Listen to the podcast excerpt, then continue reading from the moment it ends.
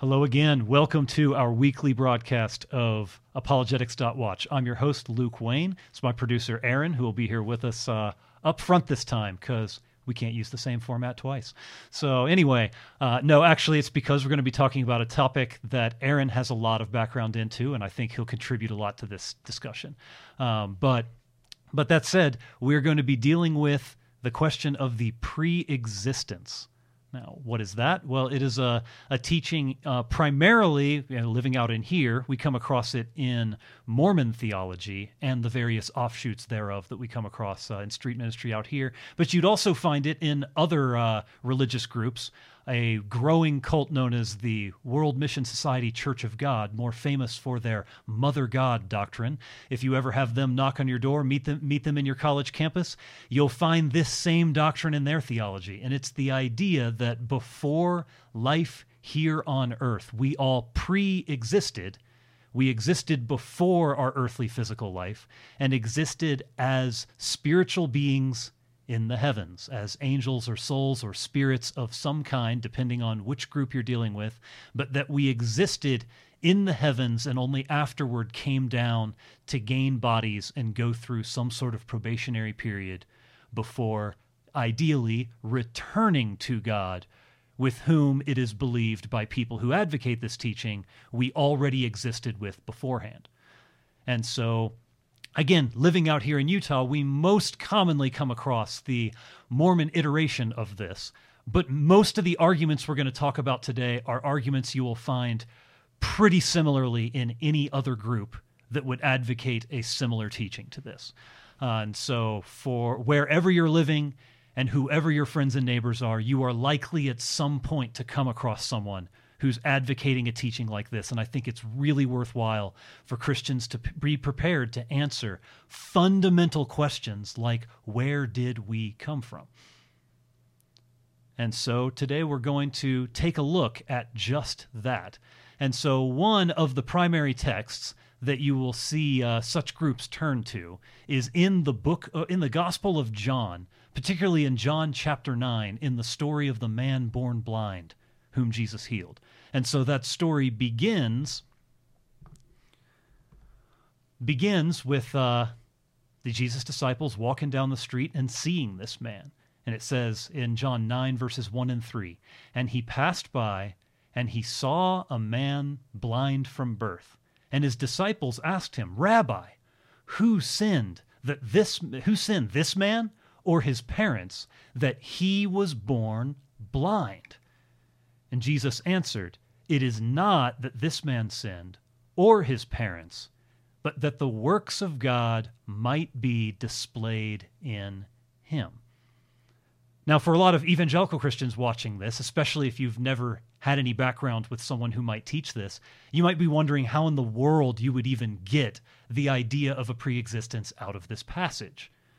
But it really comes down to the initial context. So let's take a look. It's the man, they said, Rabbi, who sinned that th- this man or his parents that he was born blind? So the question comes up how could the disciples even think that this was based on the man's own sin? So what so if it's even possible that the blind man's sin his own sin might have contributed to him being born blind, then they had to have been assuming, so the argument goes, mm-hmm. that the man could have sinned before he was born. And thus, he must have had some conscious existence at a previous time in a previous place before his birth.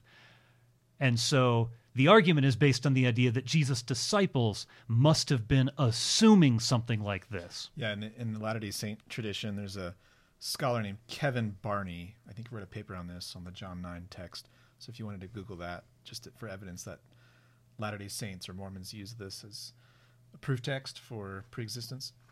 Yeah, it's also one that I've come across a number of times just in street conversations with hmm. street level Mormons. So from the from their scholars down to rank and file Mormons, this is an argument that you're going to hear. Um, interestingly, it's also one that, that Buddhists try to and, and Hindus try to Mm. choose to, to prove that the Bible teaches reincarnation. Oh, so they actually they try to do the same thing. Mm. They try to turn to this text and show it must be showing that we had some prior Mm. existence to this. So, uh, but all of that said, is that what's going on here? And so, really, there's two questions that you that you'd have before we even go any deeper, and that is, were the disciples assuming some previous conscious existence in heaven where sin might have occurred?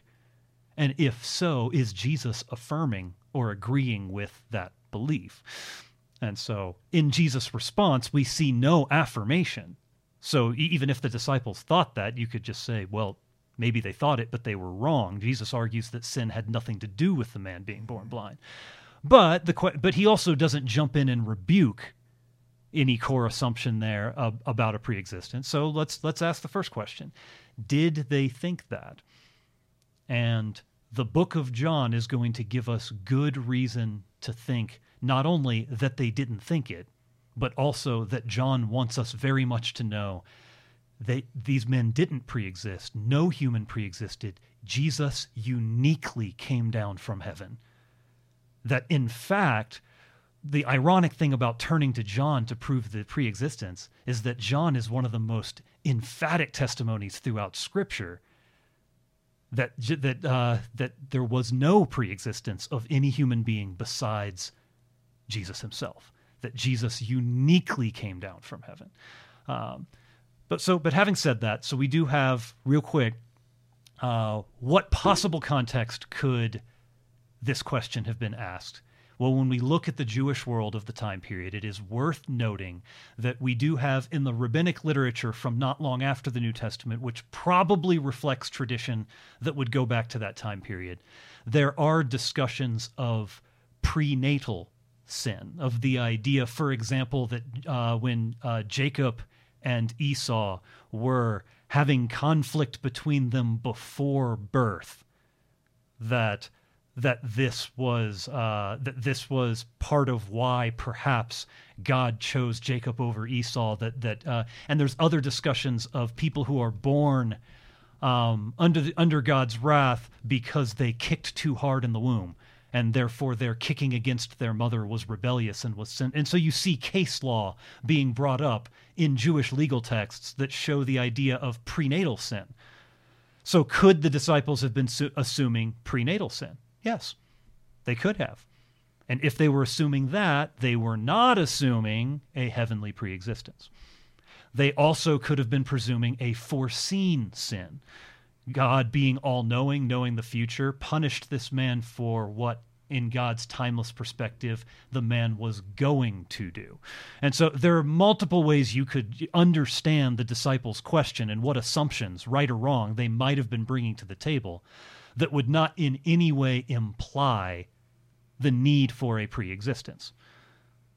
So this text, even without looking further, doesn't necessitate in any way that the disciples presumed a preexistence. We have good, in historical documents, good reason to think they were probably assuming something else and not the more Greco Roman idea that people existed as souls, came down into the physical world, were stuck in bodies, and in the Greco Roman version, we're hoping to be liberated from those bodies. And in Mormonism, you want to keep the body. But it was the Greco Roman perspective, the, the Platonic perspective, the Greek philosophical perspective, and not the Jewish perspective that people pre existed as spirits and took bodies. The biblical perspective is quite contrary to that.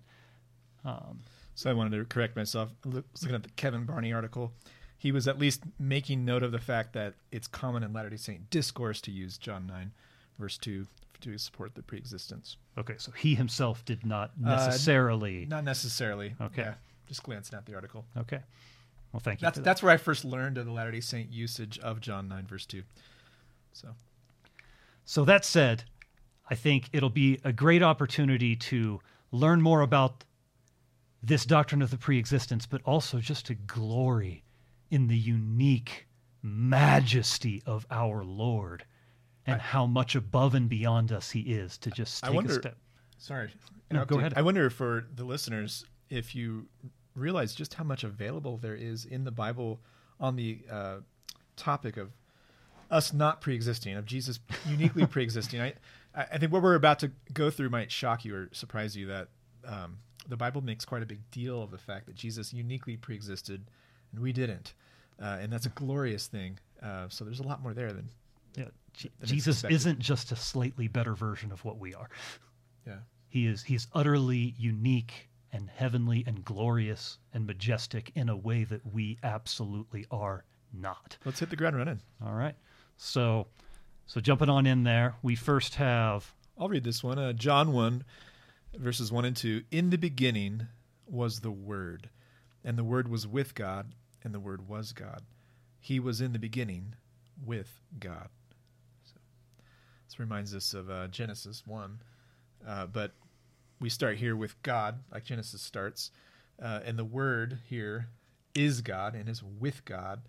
Uh, but of course, we learn later in John that the Word became flesh. So the Word is yeah, Jesus. John 1:14 and and you know even in John 1 3 that all things are created by him by the word. So the word is uncreated with God and everything else is created by God by the word. So the, before the Um, word becomes flesh, the word created everything that came after. Yes. And so, right to begin with, we have a category distinction being made between the Word who comes down and becomes flesh, but pre existed as heavenly, as divine, as God, and brought all things into existence, and afterward comes and takes on flesh. And the whole point is that we are not like that, that this is something distinctive of the Word. If this is true of everyone, then John 1 1 and 2 is, is irrelevant. Notice the conspicuous lack of us here. We're not. Yes. We're not in this verse. Yeah. And so we continue John 1:18 says further, no one has ever seen God, the only God who sits at the Father's side, he has made him known. Now this is extremely relevant because if we pre-existed with God in heaven before we came here, then all of us have seen God mm-hmm. all of us saw God before coming down to earth. All of us already had this heavenly pre-existence with him and then came down. But the whole point is we didn't and we needed someone to come down from God to make God known to us. And the one who came down is in fact himself the only God. We weren't there. Uh, we weren't at the Father's side. We weren't in a condition to make the Father known because we weren't with the Father. Uh, we weren't seeing the Father. The Word uniquely is Yes. able to make Yes. the Father known because he was at the Father's side. Is this the verse uh, otherwise put in the Father's bosom? Yes, Okay. yes, absolutely. hmm And so, know, we continue. We haven't even left John chapter one, by the way. This is how he starts his gospel. Before he tells us anything else, this is what he wants to uh, wants us to know out the door. Um, and so we continue into the preaching of John the Baptist, which is where all the gospels, you know, like to really focus the beginning of Jesus' ministry. He was proclaimed by John. What did John tell us about Jesus? John the John the Baptist, the prophet John, not John the gospel writer. I got this one. This is he of whom I said, After me comes a man who ranks before me because he was before me. And so that's John 1:30 or if you flip 15 verses earlier, that's also John 1:15. Uh, we're told that we're we're told twice by John in this chapter that John the Baptist says that. Again, the gospel writer really really wants us to get this point. A more paraphrasal translation, I've heard it said, uh, He who comes after me is more important than I am. Uh, he ranks before me he, uh, because he was before me. So the chronology, it's interesting. Uh, Jesus, earth-wise, uh, comes, is it after John the Baptist? Yes, that's right. So uh, the Jewish assumption is that chronology here matters, and yet John's making sure that we understand that in the chronology of things, truly, uh, Jesus comes before John the Baptist, even though Jesus was born after John the Baptist. He was conceived after John the Baptist. He was born after John. The, from every human perspective, Jesus is later than John the Baptist by six months, but still later than John the Baptist. Yeah, that should- Whereas, uh, That should pique people's interest when John's Yeah. preaching this in public. Uh, this guy's older than I am. No, he's not. He came before. He's more important than I am. He ranks before me. He was before me. and so this is This is absolutely a point, a sticking point. Again, verse 15 and verse 30, twice we're told that John the Baptist said this about Jesus. This isn't true Sure. if I'm sorry, uh, Yeah. if Jesus and John the Baptist were co-eternal uh, intelligences or spirits in the preexistence. It's just not true. This is this is inaccurate. There's nothing gloriously unique about Jesus as having been around longer Right. uh, or before John the Baptist. If uh, classic Latter Day Saint teaching is true, Absolutely not. And that's and but John wants us to get both John the Baptist and John the gospel writer wants us to get the fact that this is true. Jesus is before John in a way that makes him greater than John in a way that we we really need to grasp here that flows out from the the idea that in the beginning he was the word. He became flesh. He's the only one who's seen the Father. All of this works together. These aren't just isolated proof texts. This is a flowing context that's supposed to be building. Um, and it doesn't stop with chapter one. So we continue here in chapter three. So, in Jesus' conversation with Nicodemus, when he's talking about our need to be born again, to enter the kingdom of God, and Nicodemus is struggling with all of these things. And so, Jesus is clarifying his authority, why you should trust him in, say, in even these hard sayings that are difficult to understand. He says, Truly, truly, I say to you, we speak of what we know and bear witness to what we have seen but you do not receive our testimony. If I have told you earthly things and you do not believe, how can you believe if I tell you heavenly things? And so, what's Jesus talking about? Uh, before we read the rest of the passage, it's important to to get this. Truly, we speak of what we know and we bear witness to what we have seen. So, what qualifies Jesus to be able to tell us heavenly things is because he has seen heavenly things. So he can testify about them because we can only testify, as Jesus just said, about what we have seen. And so any person can testify about earthly things because we've all seen earthly things. But as Jesus concludes his point, no one has ascended to heaven except he who descended from heaven, the Son of Man. None of us have ever gone up to heaven and seen heavenly things so we can come back and tell about them. But Jesus, who came down from heaven, the Son of Man, he alone has seen heavenly things and can testify to heavenly things. if the classic Latter Day Saint conception of reality here is true, this verse is a lie because we've all uh, descended from heaven. Yeah. So then we would all have seen heavenly things. We'd all have equal right to testify to heavenly things. Jesus' whole point here is Jesus, he who uniquely descended from heaven and can testify to heavenly things, is the Son of Man. And that's that's really important for us to get. Jesus is the only one who on earth who could give testimony to heavenly things because none of us have been there, which means we didn't come from there. In case there's any ambiguity, we'll go back to the testimony of John again later in the same chapter, John 3 23 through 31, if you want to read through that, Yeah. account, that account. John also was baptizing at help me out Aenon, And on, yeah, sure. Aenon, near Salim, because water was plentiful there, and people were coming and being baptized. For John had not yet been put in prison. Now a discussion arose between some of John's disciples and a Jew over purific- purification, and they came to John and said to him, Rabbi, he who was with you across the Jordan, to whom you bore witness, look, he is baptizing, and all are going to him. John answered, A person cannot receive even one thing unless it is it is given him from heaven. You yourselves bear witness that I said, I am not the Christ, but I have been sent before him. The one who has the bride is the bridegroom. The friend of the bridegroom who stands and hears him rejoice, rejoices greatly at the bridegroom's voice. Therefore, this joy of mine is now complete. He must increase, but I must decrease. He who comes from above is above all. He who is of the earth belongs to the earth and speaks in an earthly way. He who comes from heaven is above all. So So so stopping here for a minute. Um,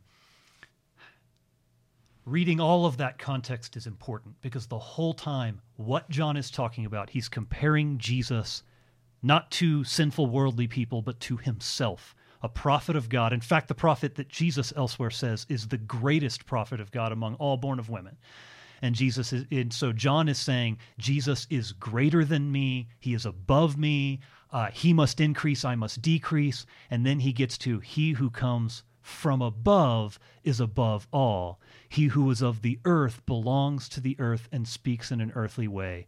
He who comes from heaven is above all. He is pointing to Jesus specifically as he who comes from above that is above all placing Jesus above himself as why Jesus is worthy of increase and why John, the prophet of God, is not. The whole contrast here is not between Jesus and the worst of humanity, but Jesus and the best of humanity. And that at our best, we are still earthy.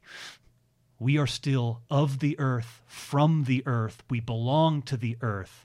Jesus alone is above all the one who uniquely comes from heaven. He who comes from heaven is above all. If we all came from heaven, then we're all above all, which doesn't make any sense.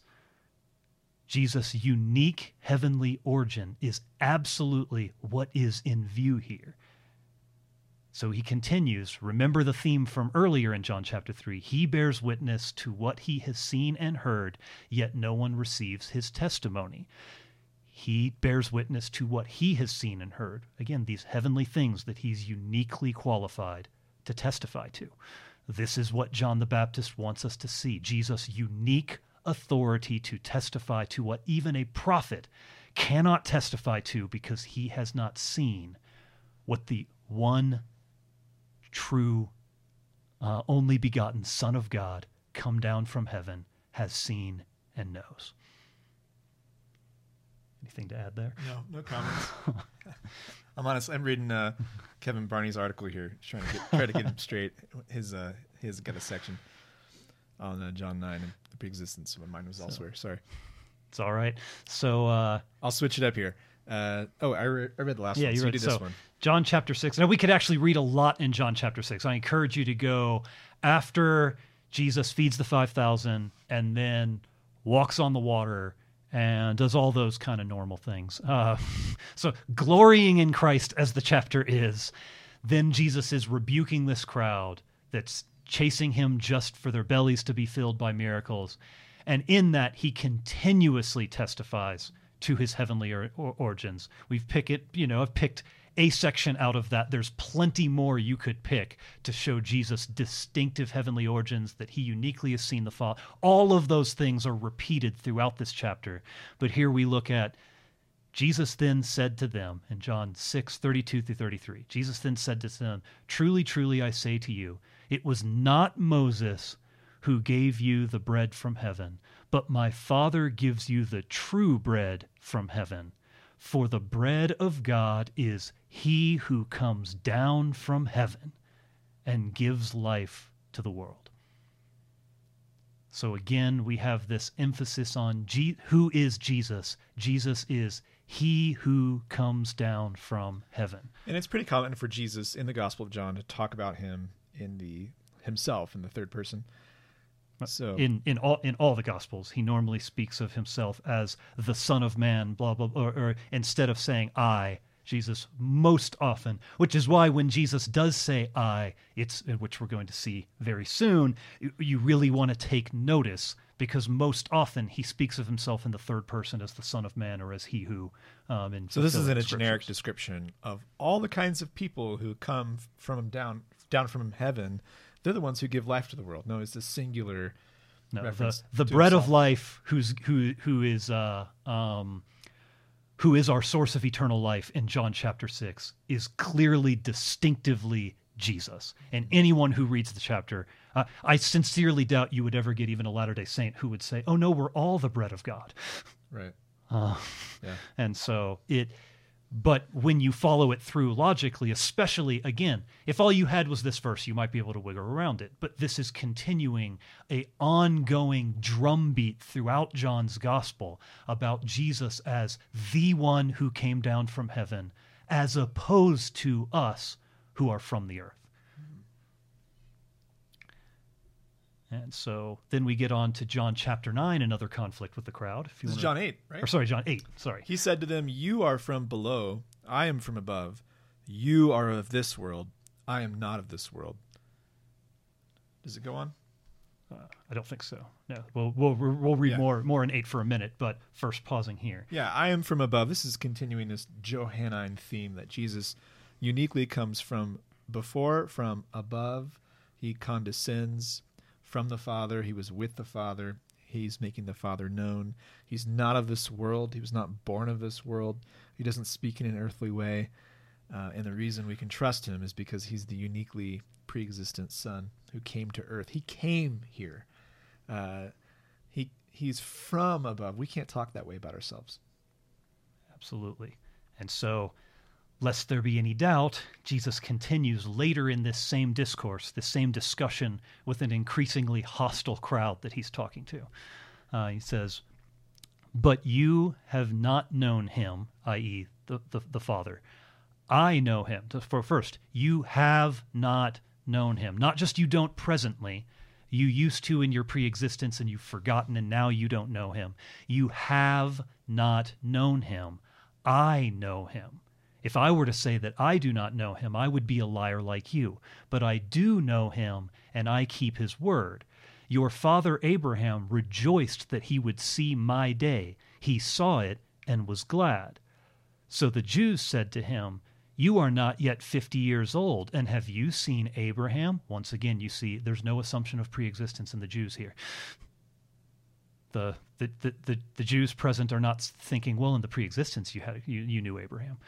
No, you're not 50 years old. You couldn't possibly have ever seen Abraham. So there's even among just the Jews in general here, there's no assumption of a preexistence. But we continue. So they're challenging Jesus. How could how could Abraham have wanted to see your day, seen your day, been glad? You're not yet 50 years old. Have you seen Abraham? Jesus said to them, Truly, truly, I say to you, before Abraham was, I am. That should give people chills because of the reference or the allusion this makes to Yahweh in the book of Exodus. Who shall I say sent me? Moses says. Tell them I am that I am sent you. And he says, I am. That that is the name you will tell them. And so, yeah, that God identifies himself. The creator God, the God of Israel, who again, John chapter 1, identified the word who became flesh, the one who came down from heaven, Jesus as. So this is not a new revelation to the reader, but it was certainly startling to the crowd to hear Jesus identify himself as the I am before Abraham was, I am. And are we reading too much into this? Well, no. So they picked up stones to throw at him, but Jesus hid himself and went out of the temple. They were going to stone him. For what? For blasphemy. So they were wrong, of course, to want to kill him for this, but they were right to infer that Jesus is entailing his own deity. Absolutely. Yes. They- were incorrect because Jesus was being truthful. Yeah. It would have been blasphemous if he was not God for him to say that. Yeah. but he is and so and that's the that's what john wants you to see and and so jesus is identifying again his unique heavenly origin he is god who came down to earth and makes the father known And just to point out the obvious, in Mormonism, we all were before Abraham. Before Abraham was born, we were all in heaven. We were at the great heavenly council. We were pre existent spirits. Uh, we were spirit babies. We were in a big spiritual family up in heaven before we came down here. So this is this talk is nonsense. The the the, the gospel writer of the Gospel of John and here Jesus himself, they're operating with a completely different worldview. Uh, Latter day Saints don't talk this way about Jesus. It's because it doesn't fit their worldview. Well, the Gospel of John does. Jesus does talk about this way, about himself this way. and so we've gone through John's chap John, John chapter 1 through 8. So by the time you get to the beginning of John chapter 9 and you're looking at uh, looking at the the conversation in front of the man born blind that they're having and Jesus, disciples question, it's inconceivable that John suddenly wants you to think, oh, we all pre-existed in heaven and made all these choices, and that's that might be why this man was born blind. Um, that that that assumption is not available to you. John has made it cl- abundantly clear you did not come from heaven. And why is John trying to communicate that? I mean, Jews didn't believe people came from heaven.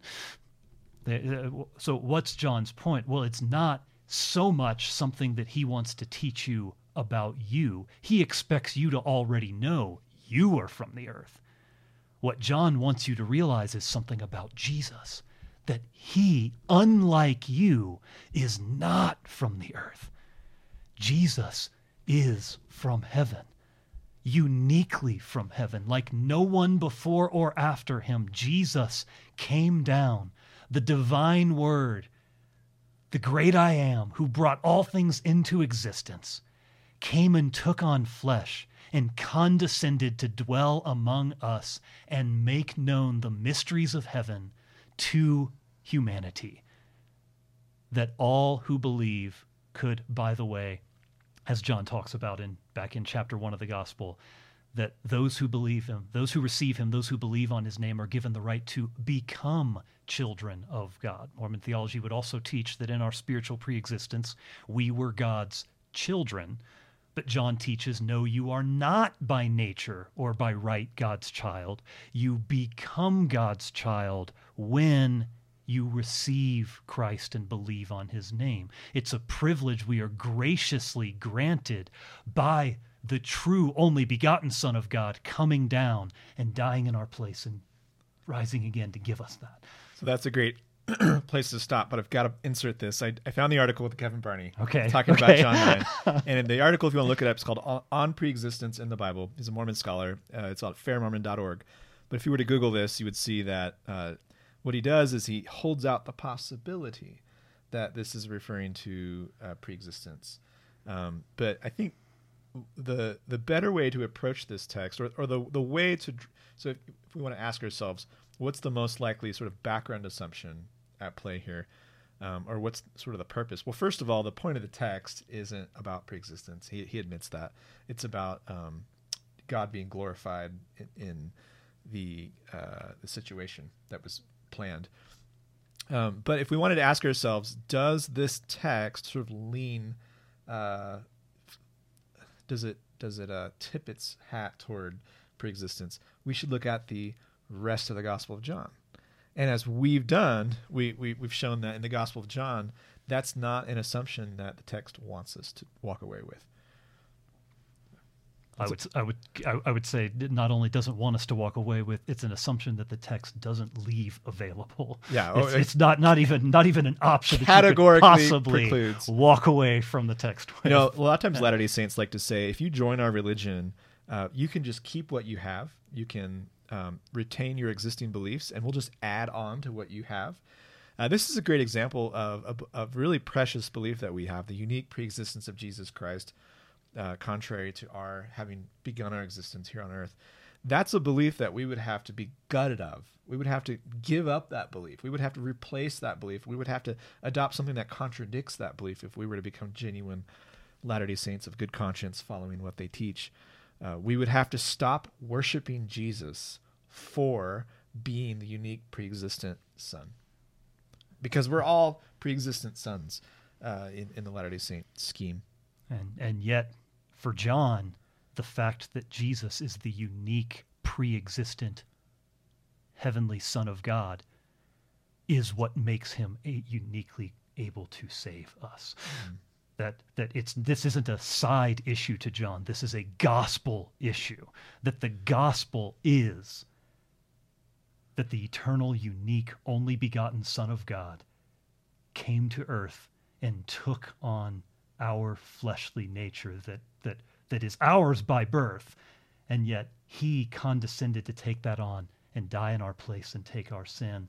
And that that so the entire gospel is actually built on this idea that Jesus is something we are not, from somewhere we are not, giving us access to something we otherwise have no right to. Mm.